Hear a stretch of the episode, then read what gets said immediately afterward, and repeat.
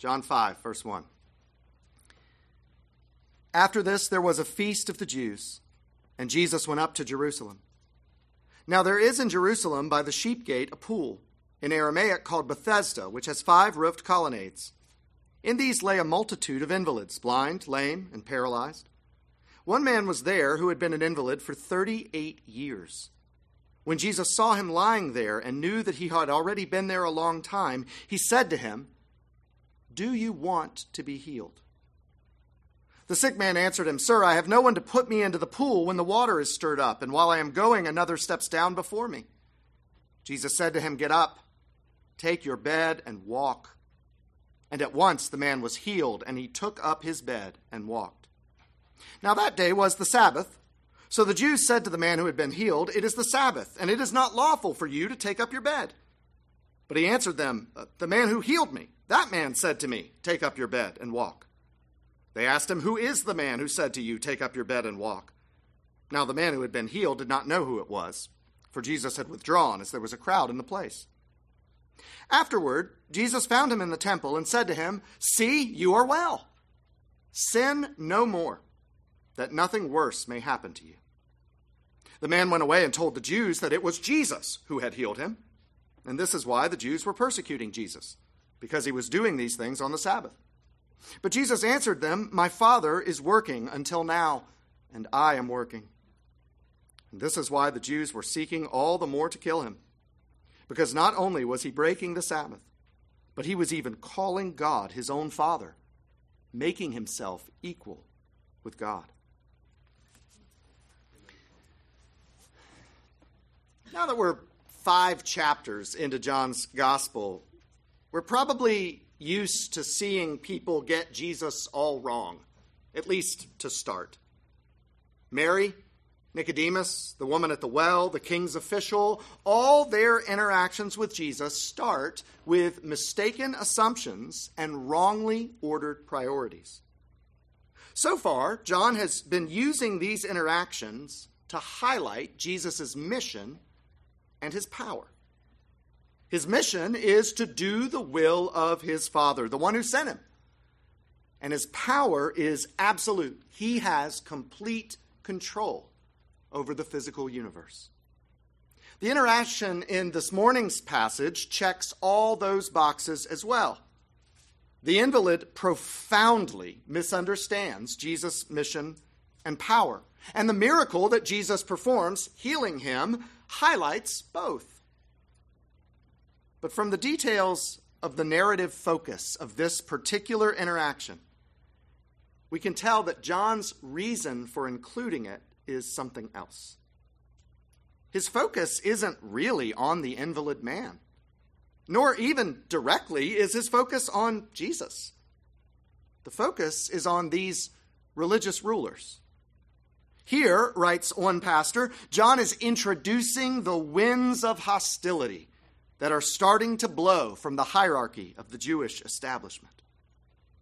Nearly everyone Jesus encounters misses the most important things. They misunderstand what he's saying, and so they misunderstand what he's offering.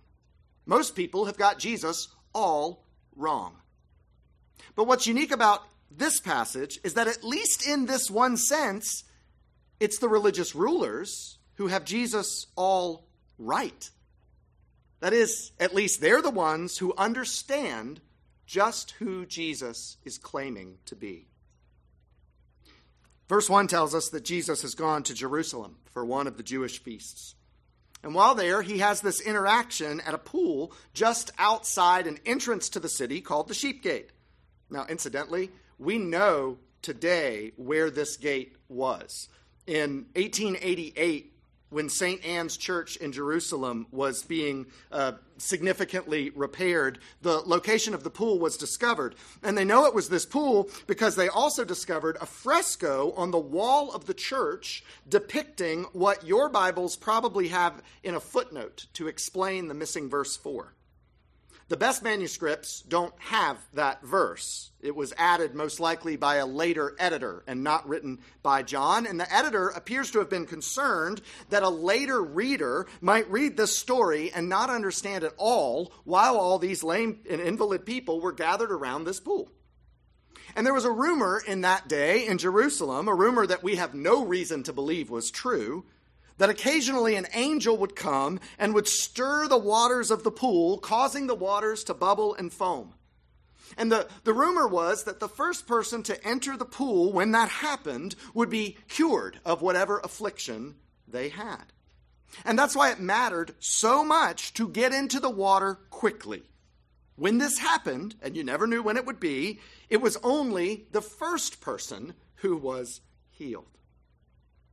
Now, Jesus is a lot less random than that.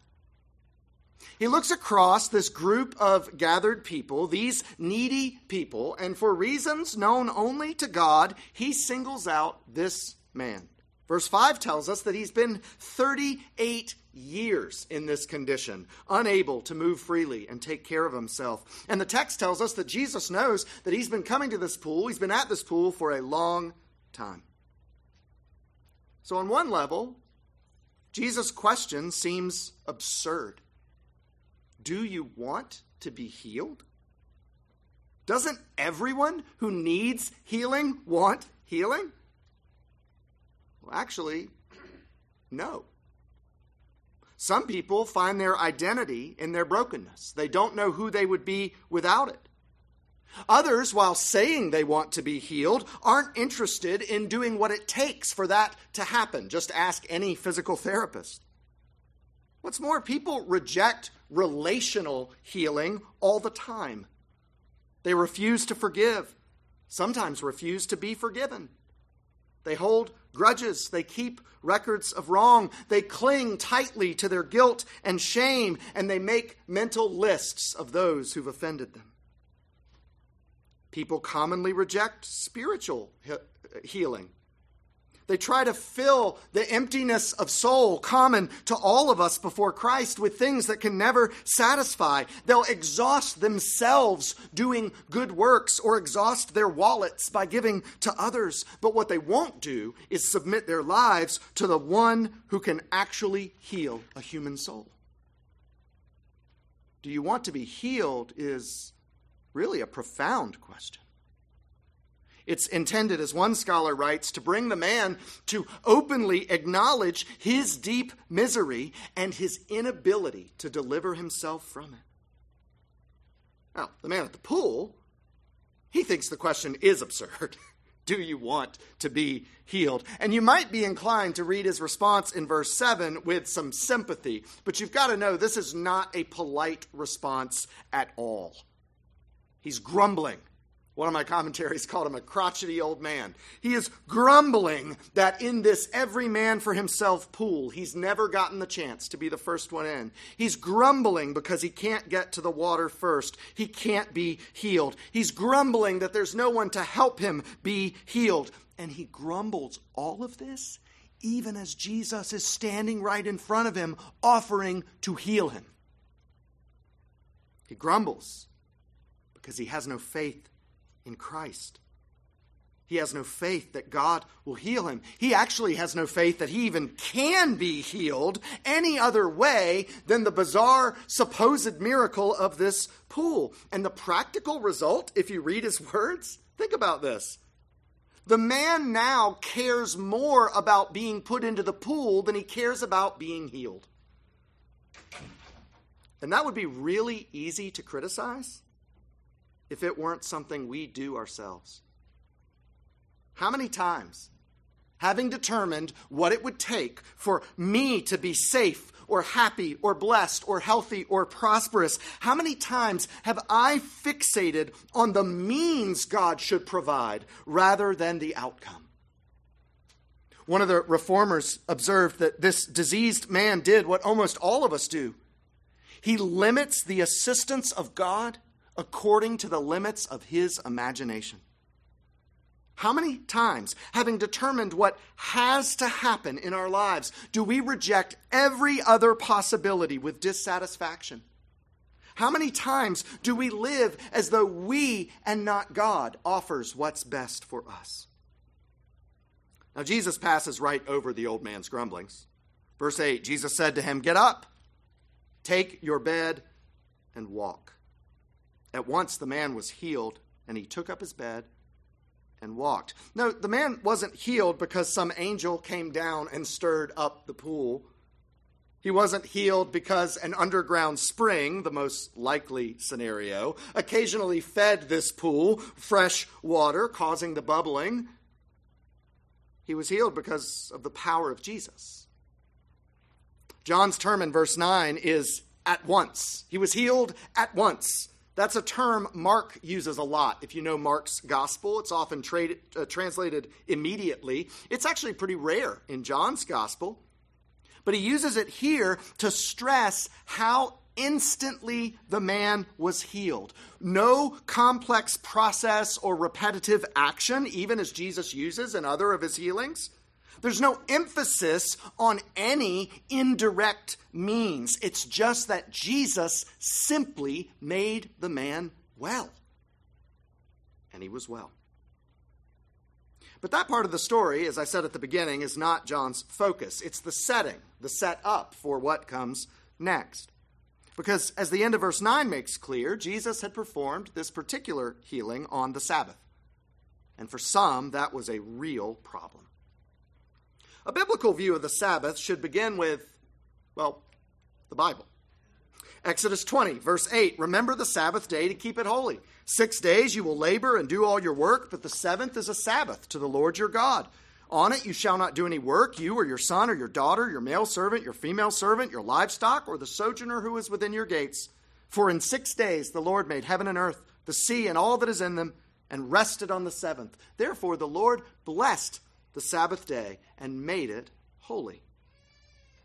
Now, over the years, out of regard for this commandment, Jewish teachers had added additional commentary, additional advice in an effort to help the people keep the Sabbath commandment. And by the time of the Pharisees, this has gotten so out of hand that Jewish tradition had identified 39 different types of work that were illegal on the Sabbath. And one of those types was carrying something from one place to another. Not allowed. This is why in verse 10, the Jews accused the man of breaking the Sabbath. When he picked up his bed, a small, thin mat, and walked away, he broke their rules for keeping the Sabbath holy. And lost in their analysis was the absence of that particular rule from the Exodus 20 passage I just read. But even more lost in their analysis was the joy of this man's healing. 38 years of suffering, relieved in an instant. And they don't care. Lost in their analysis was the power of the one who healed him. Who wields such power as to say, take up your bed and walk, and an invalid can do it? No, all they could see was a man not doing what they had told him to do. And you know what makes this really ironic? In the rabbinical code about Sabbath, there's an exception that you're allowed to carry the lame on the Sabbath as an act of mercy. So if Jesus had picked up the man from the pool and paraded him around town on his shoulder, that would have been fine. But saying to the man, rise and walk, so that the man could do it himself, totally unacceptable. The fourth commandment is still, today, one that is greatly misapplied in God's church. There are some who still, like the Pharisees, use the Lord's Day to pile heavy loads on people's backs. And there are even more Christians who have no regard for the commandment whatsoever. They've confused church attendance with Sabbath keeping and are completely convinced that by doing one, they've satisfied the other. I love how one author describes the Sabbath. He says, it's a day set specifically aside for works of gratitude for the salvation God has given. That's what worship is. It's a work of gratitude for the salvation God has given. That's what fellowship among believers is. It's gratitude for the salvation God has given, acts of mercy and service. We don't just do them to make ourselves feel better. On the Lord's Day, we do them out of gratitude for the salvation that God has given. And so this is how he describes, I love this, the counter-predictable result of that. He says, for the Pharisees, the Sabbath meant idleness, but for Christ, it meant work.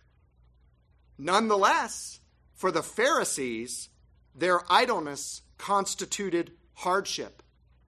And for Christ, this work was rest. Now they pressed the man to tell him who healed him. They want him to roll over on his confederate in this crime, but he doesn't know. He would have told them if he had known. He's clearly eager to please them, but he doesn't know the name of the man that he's blamed for his Sabbath breaking. And then sometime later, Jesus and this healed man cross paths in the temple. Not by accident, of course. Verse 14 says, Jesus found him. Like all encounters, it's providential. There are no accidents, only divine appointments. And so what he says in that context to the man is a bit startling. It's another one of these, Jesus seems really mean sometimes moments. See, you are well. Sin no more, that nothing worse may happen to you. I should admit, there are two schools of thought about the man. Some, believing that Jesus healed his body and saved his soul, understand this verse as Jesus' way of telling him to walk with God, because the consequences of spiritual death are even worse than what he had suffered physically before. That's possible, but I side with the scholars who do not believe that this man was given saving faith. Mostly because there's just no evidence of that. He grumbles at Jesus prior to his healing. He allows him to slip away unidentified after he's miraculously healed. When the Pharisees accuse him of Sabbath breaking, he blames the one who healed him for telling him to do it. And then here, as soon as he learns who Jesus is, he runs right back to the Jews to tell them that's the man you should be looking for, him, not me. I don't see any evidence of faith. And if he's still unconverted at this point in the story, what we have in Jesus' admonition is a bit of insight into the man's hard heart. All those years, sitting at the pool, wishing for an angel to come make him well, all those years, he at no time considered that his own sin might be a factor in his condition. I hear this very clearly. Everyone listen to what I'm about to say. When you are counseling others, when you are talking to family, friend, brother or sister in Christ, we never assume, as Job's friend did, that personal sin is at the root of their difficult circumstances. We do not accuse others of sin because some consequence in their life seems bad. That's not our job. But the Bible is very clear that there can be a connection between those two, and that self-examination, looking at that within our own lives, is an important part of dealing with hardship. We have to ask the Lord to show us our sin. In Acts 5, Ananias and Sapphira are struck dead because of dishonesty. In John's first epistle, he tells us that there are sins that lead to death. Paul tells the Corinthians that their abuse of the Lord's Supper is why some have become sick and why others have already died. And Jesus shows us that this man, in his hardness of heart, ignored the obligation of self-examination. He went straight from his circumstances to the victim mentality and then to the hopelessness of his own cause. Think about this, because this should be stunning. Of course, it didn't surprise Jesus at all. Even when the man was healed, it had no effect on his spiritual life. Think of how many in history have said, if God would only do this, if he would only show himself in this way, I would believe in him. If anyone had cause to believe, it was this man. And he doesn't. Think of how many times we in our hearts have said to God, if God would only do this, if God would only give us this, I would follow him more. I would be more obedient. I would be more zealous for Christ. No, we won't. This man could walk, but he still has Jesus all wrong. Miracles alone cannot give people real faith. So he goes back to the Jews and he tells them that Jesus is the Sabbath breaker they're seeking. And Scripture says that on this basis, the persecution of Jesus begins in earnest. His answer, verse 17, my Father is working until now, and I am working. And on this point, we have to give the Jewish leaders credit. They got Sabbath all wrong. They got their own need for salvation wrong. They got what mattered about the man's healing wrong. But when Jesus said this, they got Jesus all right. They knew exactly what he meant. Remember that in Exodus 20, God patterned our work and Sabbath keeping after his work. And though God rests at the end of creation, even in that rest, he continues to maintain the universe through providence. He extends grace and help to his people, and he glorifies himself. And even men like these religious rulers knew that these works of God were not prohibited by the fourth commandment. God didn't do anything wrong by maintaining providence, by giving his people grace in a time of need, and by glorifying himself. And these are the works of God that Jesus claims to be doing when he told the man to pick up his mat and walk. The Father and Son are doing the same work. And these men know that the Father is not breaking the Sabbath. And Jesus says that's why he never is either. It is a profoundly theological claim. It offers an answer to the most important question in the Gospels. Who is Jesus, really? Kids, this is a question that you all will have to answer for yourselves. Because in the end, it won't matter for you what my answer to the question was or your parents' answer. What will determine the trajectory of your life and your hope for the next is your answer to that question. And you're going to meet a lot of people who want to tell you who Jesus is. They'll say that Jesus was a good moral teacher or a social justice warrior or a political disruptor. But they will also quickly say he was not God. In fact, many of them claim that Jesus never said he was God, that that's just something the church added later to make the church seem more important. But these Jewish officials standing in front of Jesus, the ones who heard him with their own ears, they disagree. Here's what one scholar writes. When the Jewish authorities heard Jesus call God my own Father, they did not do what many moderns have done. They did not try to tone down the character of Jesus' claim. They immediately understood that he was claiming for himself deity in the highest possible sense of the term. And so that claim is either the most wicked blasphemy to be punished by death, or the most glorious truth to be accepted by faith. Some of you guys have read the Chronicles of Narnia. That author, C.S. Lewis, said that given the things that Jesus said about himself, there are only three options. Jesus is either a liar who claims he's God and is not, he's a lunatic who thinks he's God and is not, or he is God, as he says. What Jesus can't be is kind of important. He can't be merely a good example. Because in this morning's passage, and in many others, he claims to be God. And kids, every one of you, and adults, every one of us, all have to decide for ourselves which of these three options we believe. The Jewish leaders understood. They got Jesus all right here. But his claim enraged them. And it's because he was not one of them. Because he was not one of them, they refused to believe that he could be the Messiah.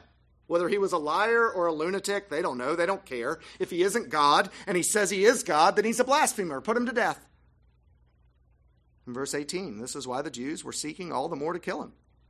Because not only was he breaking the Sabbath, but he was even calling God his own Father, making himself equal with God. How we respond to hardship and blessing and just day-to-day life, how we respond to all of this really reveals what we believe about Jesus and the answer to that question. This morning's text is filled with people who have the wrong response to Jesus because they have the wrong understanding of who he is. The right response to the healing Jesus provides, a blessing and a miracle, 38 years in bondage and now free. The right response to this is praise and gratitude. But do you notice the man in this story utters not one word of those? He thinks that what he needed was healing. But what he really needed was to know the healer. The Jewish authorities learn about this man's blessing, and they have not one word of praise or gratitude toward God. They claim to be concerned about holiness, but they care nothing about the Holy One of Israel who's standing right before them. They care nothing for God's people, this man who had been freed from 38 years of affliction. What good is it to care about worship if we care nothing about those we worship with and nothing about the one we're supposed to be worshiping? What good is it to care about worship if we care nothing about those we worship with and nothing about the God we're supposed to be worshiping? There are many great causes for praise in this passage. If you go back through it this afternoon, I think you could find them and make a longer list than even I did. It's that way in our lives every day, isn't it? If we'd sit back at the end of the day and reflect, nearly no matter what happened, we could make a list of praiseworthy items longer than we anticipated. In this story, less obvious than the man's healing is this: God is with them. Emmanuel. God is with us. Jesus comes to them. Jesus calls out the man. And yet the man feels no loyalty whatsoever, and the authorities want Jesus dead. Christians, the Spirit of Christ comes to his people, comes to you even today, even now in worship. How do we respond? And what does that response show that we believe about Christ? Brothers and sisters, rejoice that God is with us. Praise him for his healing power in our lives. Join in the work that he and the Father are doing. Commit your Sabbath day to their purposes. Trust his sovereignty and providence, knowing that there's no safer place for us to be than in his will. And unlike the invalid man, practice godly self-examination. Consider ways where the Lord may be disciplining us in his love, correcting us so that we learn more and grow more in his holy way. So that when the question is asked, and it's asked in one way or another every day, who is Jesus really? In our lives, it will be clear that he is Lord.